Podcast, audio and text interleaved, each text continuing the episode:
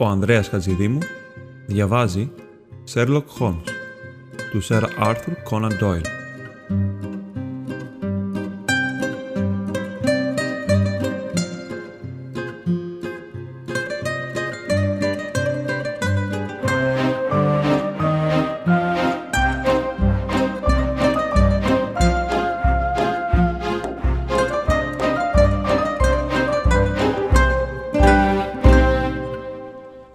Κεφάλαιο 6. Συνέχιση των απομνημονευμάτων του Τζον Γουώτσον ιατρού.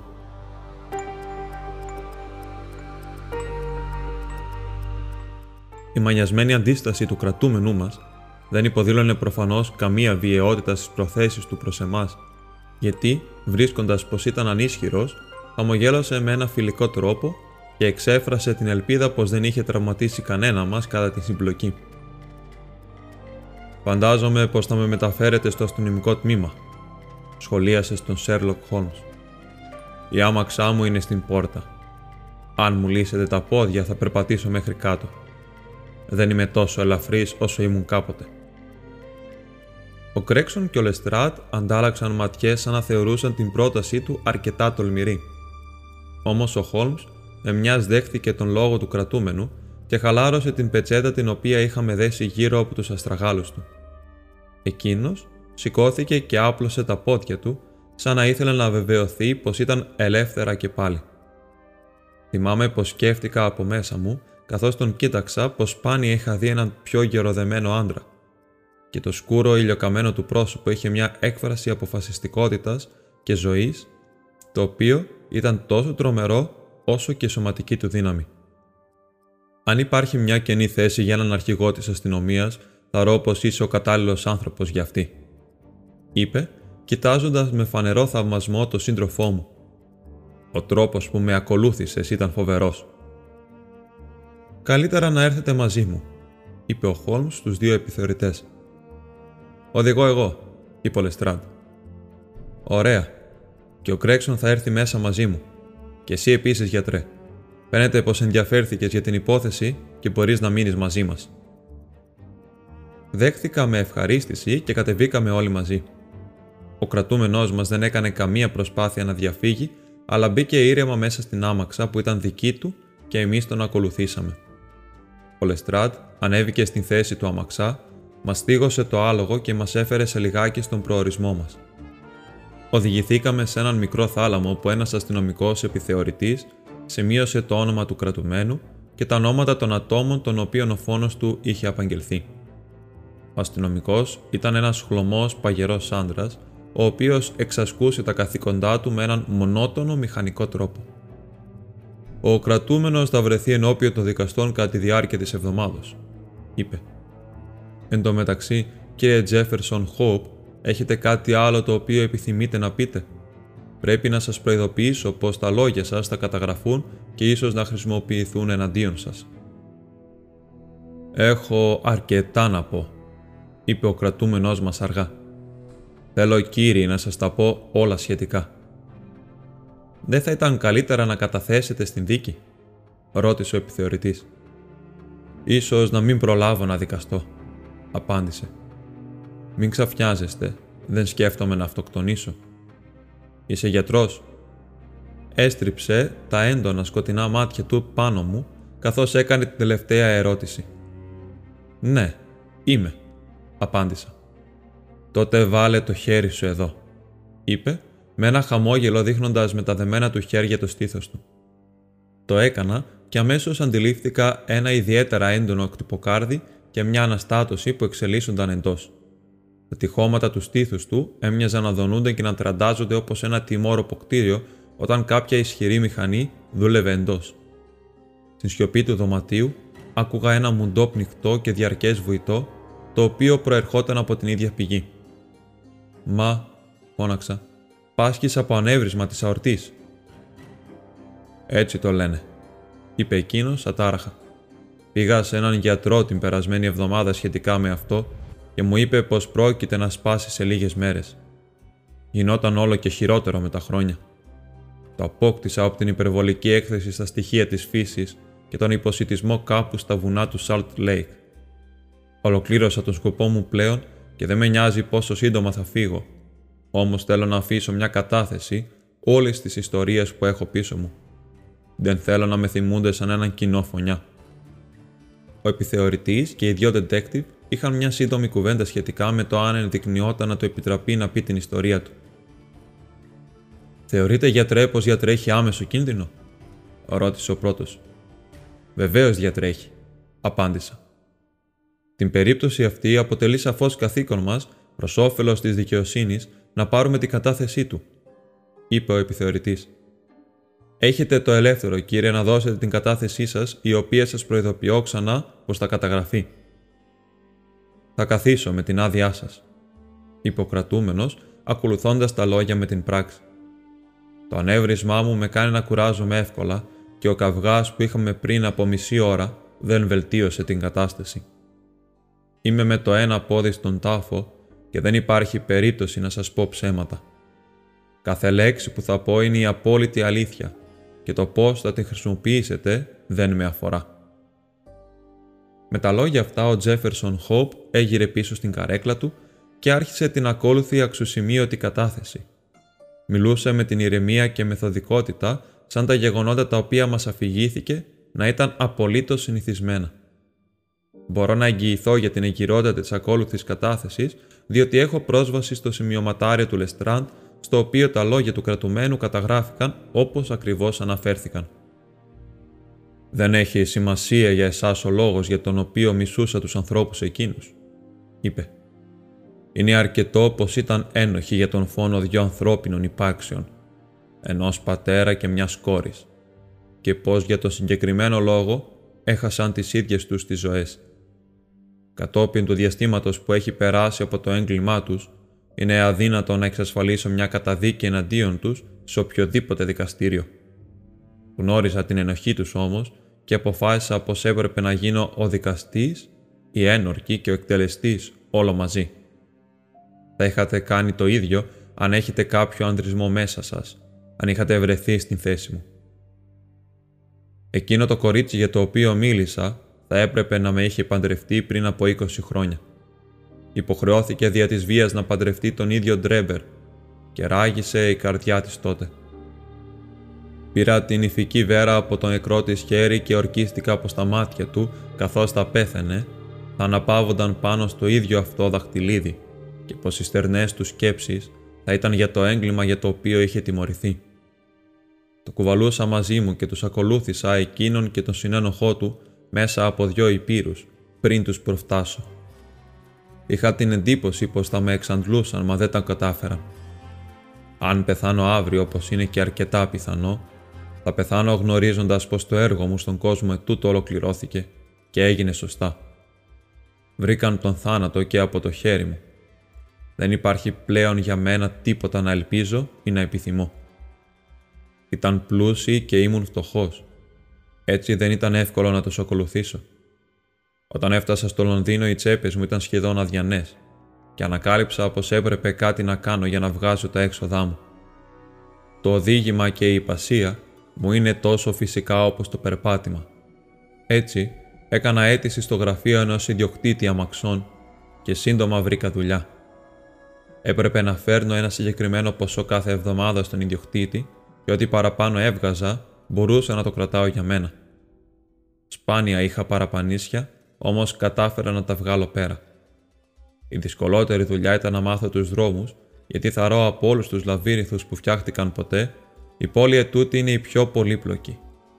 Είχα έναν χάρτη πλάι μου όμως και μόλις είχα εντοπίσει όλα τα σημαντικά ξενοδοχεία και τους σταθμούς, τα πήγα αρκετά καλά.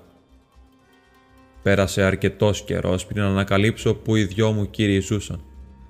Μα έψαχνα και έψαχνα μέχρι που τελικά έπεισα πάνω τους. Βρίσκονταν σε μια πανσιόν στο Κάμπερουελ από την άλλη πλευρά του ποταμού. Με το που τους βρήκα ήξερα πως τους είχα υπό το έλεος μου. Είχα αφήσει την γενιάδα μου να μεγαλώσει και δεν υπήρχε περίπτωση να με αναγνωρίσουν. Θα τους κόλλαγα σαν σκύλος και θα τους ακολουθούσα μέχρι που να μου δοθεί η ευκαιρία. Ήμουν αποφασισμένος πως δεν έπρεπε να μου ξεφύγουν ξανά. Λίγο έλειψε να το καταφέρουν, όπου και να πήγαινα στο Λονδίνο, ήμουν πάντοτε στο κατόπι τους. Κάποιες φορές τους ακολούθησα με την άμαξά μου και άλλες με τα πόδια. Αλλά με την άμαξα ήταν καλύτερα γιατί έτσι δεν μπορούσαν να μου ξεφύγουν. Έτσι μονάχα νωρίς το πρωί ή αργά το βράδυ κέρδιζα κάτι. Έτσι άρχιζα να μένω πίσω στις οφειλές μου προς τον εργοδότη μου. Δεν με ένοιαζε αυτό ωστόσο υπό τον όρο ότι θα έπιανα τα στα χέρια μου τους άντρες που ζητούσα. Ήταν εξαιρετικά πανούργοι. Θα πρέπει να σκέφτονταν πως υπήρχε περίπτωση να είχαν ακολουθηθεί, γιατί δεν έβγαιναν ποτέ μόνοι και ποτέ μετά το ηλιοβασίλεμα. Κατά τη διάρκεια δύο εβδομάδων τους ακολουθούσα κάθε μέρα και ούτε μια φορά δεν τους είδα να χωρίζουν. Ο Ντρέμπερ ήταν μεθυσμένος στις μισές από τις μέρες, όμως ο Στάγκερσον δεν θα πιανόταν ποτέ στον ύπνο. Τους παρακολουθούσα μέρα και νύχτα, αλλά ούτε στιγμή δεν μου δόθηκε η παραμικρή ευκαιρία. Όμως δεν αποθαρρύνθηκα, γιατί κάτι μου έλεγε πως ο καιρός πλησίαζε. Ο μόνος μου φόβος ήταν πως αυτό το πράγμα στο στήθος μου ίσως να έσπαζε λίγο πιο νωρίς και να άφηνε το έργο μου ατέλειωτο. Επιτέλους, ένα βράδυ ανέβαινα και κατέβαινα στο ύψωμα Τόρκεϊ, όπως λεγόταν η οδός στην οποία διέμεναν, όταν είδα ένα αμάξι να σταματάει στην πόρτα τους. Σύντομα, κάποιες αποσκευές μεταφέρθηκαν έξω και έπειτα από ώρα ο Ντρέμπερ και ο Στάγκερσον τις ακολούθησαν και έφυγαν. Μαστίγωσα το άλογο και παρέμεινα κοντά τους, νιώθοντας ανησυχία, γιατί φοβώνουν πως ετοιμάζονταν να αλλάξουν τον τόπο διαμονής τους. Στον σταθμό Γιούστον βγήκαν έξω και αφήνοντας ένα παιδί να κρατήσει το άλογό μου, τους ακολούθησα στην πλατφόρμα. Τους άκουσα να ρωτάνε για το τρένο του Λίβερπουλ και ο φύλακας απάντησε πως είχε ήδη αναχωρήσει και δεν θα υπήρχε άλλο για μερικές ώρες. Ο Στάγκερσον φάνηκε να δυσανασχετεί στο γεγονός, αλλά ο Ντρέμπερ ήταν μάλλον ικανοποιημένος από την άλλη. Έφτασα τόσο κοντά τους μέσα στον συνωστισμό, ώστε μπορούσα να ακούω κάθε λέξη που αντάλλασσαν. Ο Ντρέμπερ είπε πως είχε κάποια δουλειά να τακτοποιήσει και πως αν ο άλλος τον περίμενε, θα τον συναντούσε σύντομα. Ο σύντροφός του αντιτέθηκε και του υπενθύμιζε πως είχαν αποφασίσει να μείνουν κοντά. Ο Ντρέμπερ απάντησε πως το θέμα ήταν αρκετά λεπτό και πως έπρεπε να πάει μόνος του. Δεν μπόρεσα να πιάσω τι απάντησε σε αυτό ο Στάγκερσον, αλλά ο άλλος ξέσπασε σε βλαστήμια και του υπενθύμησε πως δεν ήταν τίποτα περισσότερο από έναν πληρωμένο υπηρέτη του και πως δεν έπρεπε να έχει την εντύπωση πως θα τον πρόσταζε. Σε αυτό ο γραμματέας τα παράτησε βλέποντας πως ήταν μάταιο και απλά συμφώνησε μαζί του πως αν έχανε το τελευταίο τρένο θα συναντιόντουσαν στο ιδιωτικό ξενοδοχείο Halliday, το οποίο ο Ντρέμπερ απάντησε πως θα επέστρεφε στην πλατφόρμα πριν από τις 11, οπότε και βγήκε από το σταθμό. Η στιγμή την οποία ανέμενα για τόσο πολύ είχε επιτέλους φτάσει. Είχα τους εχθρούς μου στο χέρι Μαζί μπορούσαν να προστατέψουν ο ένας τον άλλον, αλλά χωριστά βρίσκονταν στο έλεος μου. Δεν ενήργησα ωστόσο με άσκοπη βιασύνη. Τα σχέδια ήταν ήδη σχηματισμένα. Δεν υπάρχει ικανοποίηση στην εκδίκηση παρά μόνο όταν ο φταίκτης έχει τον χρόνο να συνειδητοποιήσει ποιος είναι εκείνος που τον χτυπά και γιατί η δίκαιη τιμωρία πέφτει πάνω του. Είχα τακτοποιήσει τα σχέδιά μου έτσι ώστε να έχω την ευκαιρία να κάνω τον άνθρωπο που με είχε βλάψει να καταλάβει πως η παλιά του αμαρτία τον είχε προφτάσει. Αποτύχει μερικές μέρες νωρίτερα, ένας κύριος ο οποίος φρόντιζε μερικά σπίτια στον δρόμο του Μπρίξτον είχε ρίξει το κλειδί ενός από αυτά στην άμαξά μου. Ζητήθηκε το ίδιο βράδυ και επιστράφηκε, αλλά στο διάστημα που μεσολάβησε είχα πάρει ένα καλούπι του και είχα βάλει να του μου κατασκευάσουν ένα αντίγραφο. Χρησιμοποιώντας το, είχα πρόσβαση σε τουλάχιστον ένα σημείο της μεγάλης αυτής πόλης όπου θα μπορούσα να προβώ στο έργο μου δίχως παρεμβολές. Το πώς να έκανα τον Τρέμπερ να έρθει σε εκείνο το σπίτι ήταν το πλέον δύσκολο πρόβλημα το οποίο έπρεπε να λύσω. Κατηφόρησε τον δρόμο και μπήκε σε ένα-δυο ποτοπολία, μένοντας κάπου για μισή ώρα στον τελευταίο τους. Όταν βγήκε έξω είχε ένα τρέκλισμα στο περπάτημά του και ήταν εμφανώς μεθυσμένος. Υπήρχε μια δίτροχη μπροστά μου και της έκανε νόημα να πλησιάσει. Την ακολούθησα από τόσο κοντά που η μύτη του αλόγου μου βρισκόταν μόλις μια γιάρδα από τον οδηγό της καθ' όλη την διαδρομή. Περάσαμε βιαστικά την γέφυρα Waterloo και αρκετά μίλια δρόμων μέχρι πως έκπληξή μου που βρεθήκαμε στο ύψωμα στο οποίο είχε στεγαστεί. Αδυνατούσα να σκεφτώ με ποιον σκοπό είχε επιστρέψει εκεί, όμως Συνέχισα και σταμάτησα την άμαξά μου μερικές γιάρδες από το σπίτι. Εκείνος μπήκε μέσα και η διτροχή του απομακρύνθηκε. Δώστε μου ένα ποτήρι νερό, αν μπορείτε. Το στόμα μου έχει στεγνώσει από την κουβέντα.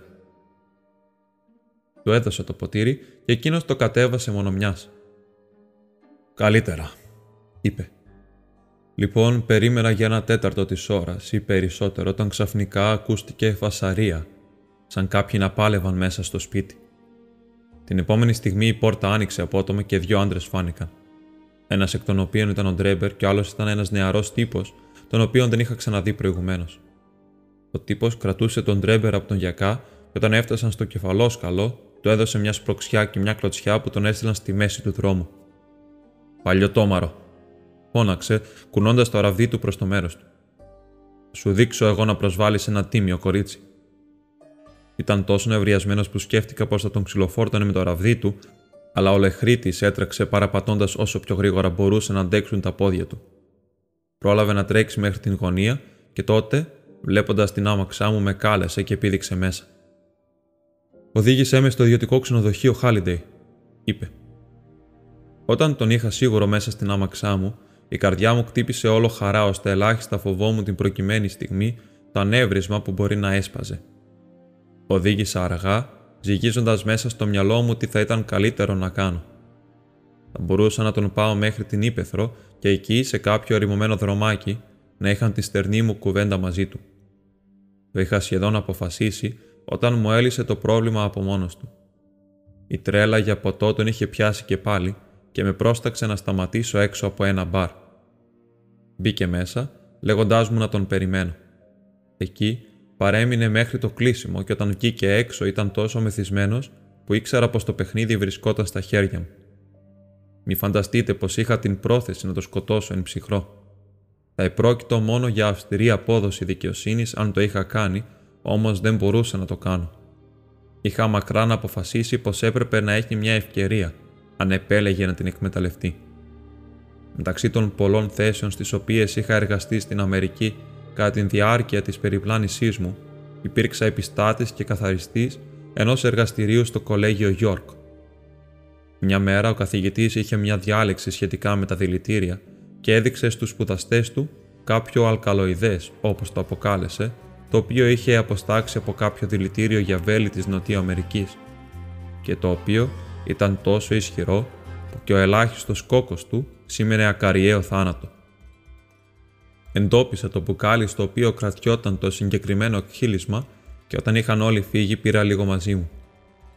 Ήμουν σχετικά καλός στην παρασκευή φαρμάκων και έτσι μετέτρεψα το αλκαλοειδές σε μικρά υδροδιαλυτά χάπια και κάθε χάπι το έβαλα σε ένα κουτί μαζί με ένα παρόμοιο χάπι δίχως το δηλητήριο. Είχα αποφασίσει τότε πως όταν μου δινόταν η ευκαιρία, η κύριοι αυτή θα έπρεπε καθένας τους να διαλέξει ένα από εκείνα τα κουτιά, ενώ εγώ θα έπαιρνα το χάπι που θα απέμενε. Θα ήταν εξίσου θανάσιμο και αρκετά πιο αθόρυβο από το να πυροβολήσω μέσα από ένα μαντίλι. Από την μέρα εκείνη είχα πάντα τα κουτιά με τα χάπια μαζί μου και τώρα είχε έρθει η ώρα να τα χρησιμοποιήσω. Ήταν πιο κοντά στις μια παρά στις 12 και μια αγριεμένη ψυχρή νύχτα με τον αέρα να φυσά δυνατά και χήμαρος βροχής. Όσο καταθλιπτικά όπως ήταν έξω, τόσο ευτυχισμένος ήμουν μέσα μου. Τόσο χαρούμενος που θα είχα φωνάξει από αγαλίαση. Αν κάποιος σας κύριε είχε μαραζώσει για ένα πράγμα και το είχε λακταρίσει για 20 ολόκληρα χρόνια και ύστερα άξαφνα το είχατε βρει κοντά του, θα καταλαβαίνατε τα συναισθήματά μου. Άναψα ένα πούρο και το κάπνισα για να ηρεμήσω τα νεύρα μου, αλλά τα χέρια μου έτρεμαν και οι κρόταφοι μου πάλλονταν από την ταραχή. Καθώς οδηγούσα έβλεπα τον γερο Τζον Φεργέρ και την Λούση να με κοιτάζουν μέσα από το σκοτάδι και να μου χαμογελούν, όπως σας βλέπω όλους μέσα στο δωμάτιο. Για όλο τον δρόμο βρίσκονταν μπροστά μου. Ένας τους σε κάθε πλευρά του αλόγου, μέχρι που σταμάτησα έξω από το σπίτι στον δρόμο του Μπρίξτον. Ούτε ψυχή δεν φαινόταν, ούτε ήχος δεν ακουγόταν, εκτός του ακατάπαυτου ήχου της βροχής. Όταν κοίταξα μέσα από το παράθυρο, είδα τον Ντρέμπερ μαζεμένο σε ένα μεθυσμένο λίθαργο. Τον κούνησα από το χέρι. «Ώρα να βγεις έξω», είπα. «Ε, εντάξει, αμαξά, είπε. Υποθέτω πως σκέφτηκε ότι είχαμε φτάσει στο ξενοδοχείο που είχε αναφέρει, γιατί βγήκε έξω δίχως άλλη κουβέντα και με ακολούθησε μέσα στον κήπο. Ήμουν υποχρεωμένος να περπατάω πλάι του για να τον κρατάω όρθιο, γιατί ήταν ακόμη κάπως βαρύς. Όταν έφτασε στην πόρτα την άνοιξα και τον οδήγησα στο μπροστινό δωμάτιο. Σας δίνω τον λόγο μου πως για όλη την διαδρομή ο πατέρας και η κόρη περπατούσαν μπροστά μας. «Είναι διαβολεμένα σκοτεινά», είπε εκείνος παραπατώντας ολόγυρα. «Θα έχουμε σύντομα φως», είπα, τρίβοντας ένα σπίρτο και ανάβοντας ένα κερί που είχα φέρει μαζί μου. Τώρα, Ένοκ Ντρέμπερ, συνέχισα, στρεφόμενος σε εκείνον και κρατώντας το φως στο πρόσωπό μου. «Ποιος είμαι» Με κοίταξε με θολά μεθυσμένα μάτια για μια στιγμή και ύστερα είδα τον τρόμο να ξεπηδά μέσα τους και να παραμορφώνει τα χαρακτηριστικά του, γεγονός που φανέρωσε πως με αγνώριζε. Παραπάτησε προς τα πίσω με το πρόσωπό του να έχει χλωμιάσει και είδα υδρότα να κυλά από το μέτωπό του, ενώ τα δόντια του χτυπούσαν. Την θέα αυτή ακούμπησα την πλάτη μου πάνω στην πόρτα και γέλασα δυνατά και για αρκετή ώρα. Πάντοτε ήξερα πως η εκδίκηση θα ήταν γλυκιά. Όμως ποτέ δεν είχα ελπίσει για εκείνη την ψυχική αγαλίαση που με κατήχε εκείνη τη στιγμή. Παλιωτόμαρο, είπα. Σε κυνήγησα από την πόλη του Salt Lake μέχρι την Αγία Πετρούπολη και πάντοτε μου ξέφευγες. Τώρα επιτέλους οι περιπλανήσεις σου έφτασαν στο τέλος, γιατί είτε εσύ είτε εγώ δεν θα δούμε ποτέ ξανά τον ήλιο να ανατέλει την επόμενη μέρα. Μαζεύτηκε ακόμη μακρύτερα καθώς μιλούσα και έβλεπα στο πρόσωπό του πως με θεωρούσε τρελό. Και ήμουν την ώρα εκείνη. Οι παλμοί χτυπούσαν στους κροτάφους μου σαν βαριές και πιστεύω πως θα είχαν πέσει σε κάποια κρίση αν το αίμα δεν είχε ξεχυθεί από τη μύτη μου και με ανακουφίσει. «Τι έχεις να πεις για τη Λούση Φεριέρ τώρα» φώναξα, κλειδώνοντας την πόρτα και κουνώντας του το κλειδί κατάμουτρα. Η τιμωρία άργησε να έρθει αλλά επιτέλους σε πρόφτασε. Είδα τα άναδρα χείλη του να τρέμουν καθώς μιλούσα. Θα με είχε εκετέψει για τη ζωή του, όμως ήξερε καλά πως ήταν μάταιο. «Θα με δολοφονούσες» τράβλησε. «Δεν υπάρχει κανένας φόνος», απάντησα. Ποιος μιλάει για φόνο ενός λυσασμένου σκύλου; Ποιο το έλεο σου πάνω στην φτωχή μου αγαπούλα όταν την έσυρες μακριά από τον δολοφονημένο πατέρα της και την φυλάκισε στο καταραμένο και ξεδιάντροπο χαρέμι σου. Δεν σκότωσα εγώ τον πατέρα της, φώναξε. Εσύ όμως ράγισε την αθώα της καρδούλα. Ούρλιαξα, προτείνοντας απότομα το κουτί μπροστά του. Α μας κρίνει ο μεγαλοδύναμος Θεός. Διάλεξε και κατάπιε. Το ένα έχει τον θάνατο και το άλλο την ζωή. Θα πάρω όποιο αφήσεις. Α δούμε αν υπάρχει δικαιοσύνη πάνω στην γη ή αν μας κυβερνάει τύχη. Τραβήχτηκε μακριά με αγριεμένες φωνές και οικεσίε για έλεος, όμως εγώ τράβηξα το μαχαίρι μου και το κράτησα στο λαιμό του ώσπου με υπάκουσε. Έπειτα, κατάπια το άλλο και σταθήκαμε αντικρίζοντας ο ένας τον άλλο σιωπηλή για ένα λεπτό ή και περισσότερο, περιμένοντας να δούμε ποιος θα ζούσε και ποιος θα πέθανε. Δεν θα ξεχάσω ποτέ το βλέμμα που αναδύθηκε στο πρόσωπό του όταν οι πρώτες ενδείξεις τον έκαναν να καταλάβει πως το δηλητήριο βρισκόταν στον οργανισμό του. Γέλασα μόλις το είδα και κράτησα την ηφική βέρα της Λούση μπροστά στα μάτια του. Μονάχα για μια στιγμή, γιατί η δράση του αλκαλοειδούς ήταν γοργή. Ένα σπασμός πόνου παραμόρφωσε τα χαρακτηριστικά του. Τίναξε τα χέρια του μπροστά, παραπάτησε και ύστερα με μια τραχιά κραυγή έπεσε βαριά στο πάτωμα.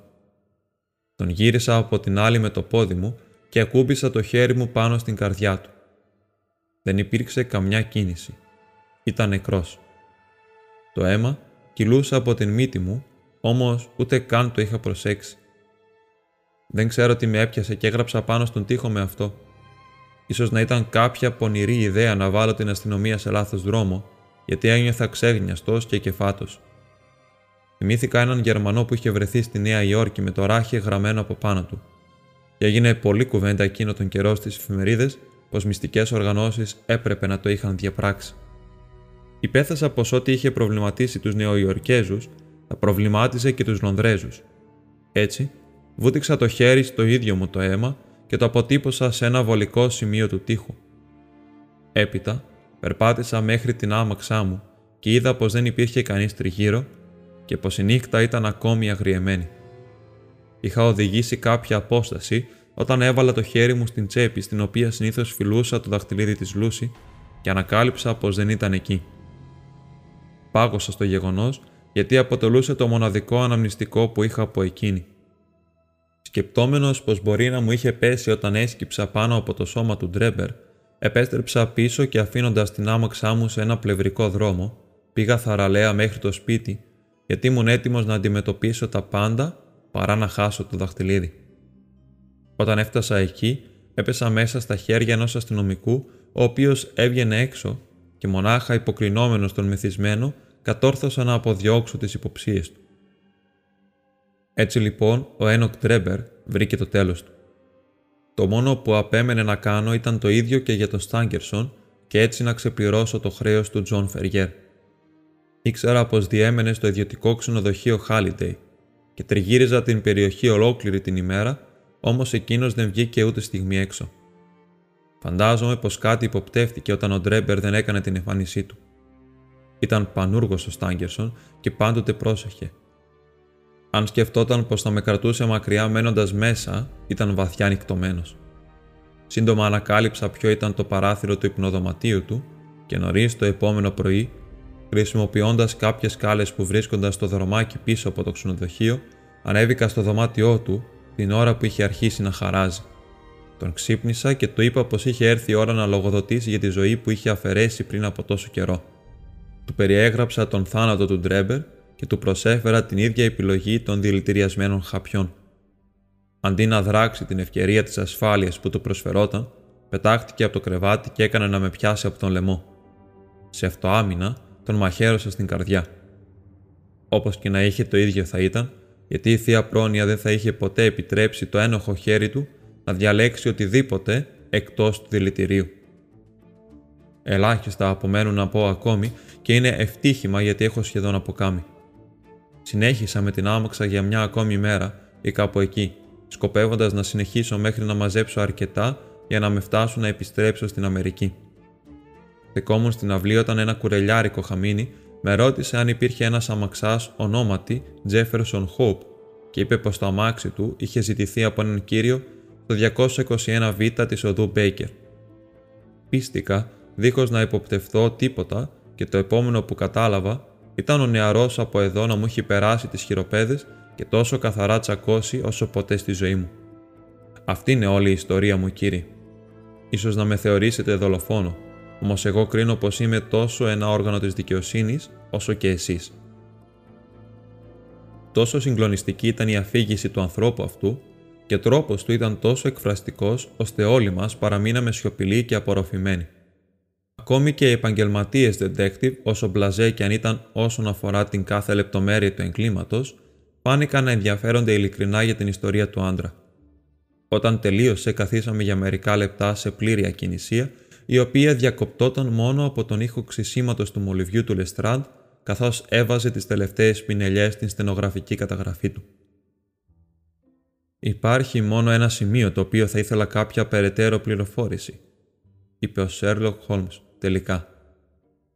Ποιος ήταν ο συνεργός σου ο οποίος ήρθε για το δαχτυλίδι που είχα βάλει αγγελία; Ο κρατούμενος έκλεισε το μάτι χωρατατζίδικας στον φίλο μου. Μπορώ να αναφέρω μόνο τα δικά μου μυστικά, είπε. Όμως δεν θα βάλω άλλους ανθρώπους σε μπελάδε. Είδα την αγγελία σας και σκέφτηκα πως ίσως να ήταν κάποιο σχέδιο, είτε να ήταν το δαχτυλίδι το οποίο επιθυμούσα. Ο φίλος μου προθυμοποιήθηκε να έρθει και να δει. Πιστεύω πως θα δεχτείτε ότι το έκανα έξυπνα. Ουδεμία αμφιβολία περί αυτού, είπε ο Χόλμς εγκάρδια. Τώρα, κύριοι, σχολίασε ο επιθεωρητής σοβαρά, οι νομικές διαδικασίες οφείλεται να τηρηθούν. Την Πέμπτη ο κρατούμενος θα παρουσιαστεί ενώπιον των δικαστών και η παρουσία σας θα απαιτηθεί. Μέχρι τότε θα είμαι υπεύθυνος για αυτόν. Χτύπησε το κουδούνι καθώς μίλησε και ο Τζέφερσον Χόουπ οδηγήθηκε έξω από δύο φύλακες, ενώ ο φίλος μου και εγώ φύγαμε από το τμήμα και επιστρέψαμε με ένα αμάξι στην οδό Μπέικερ.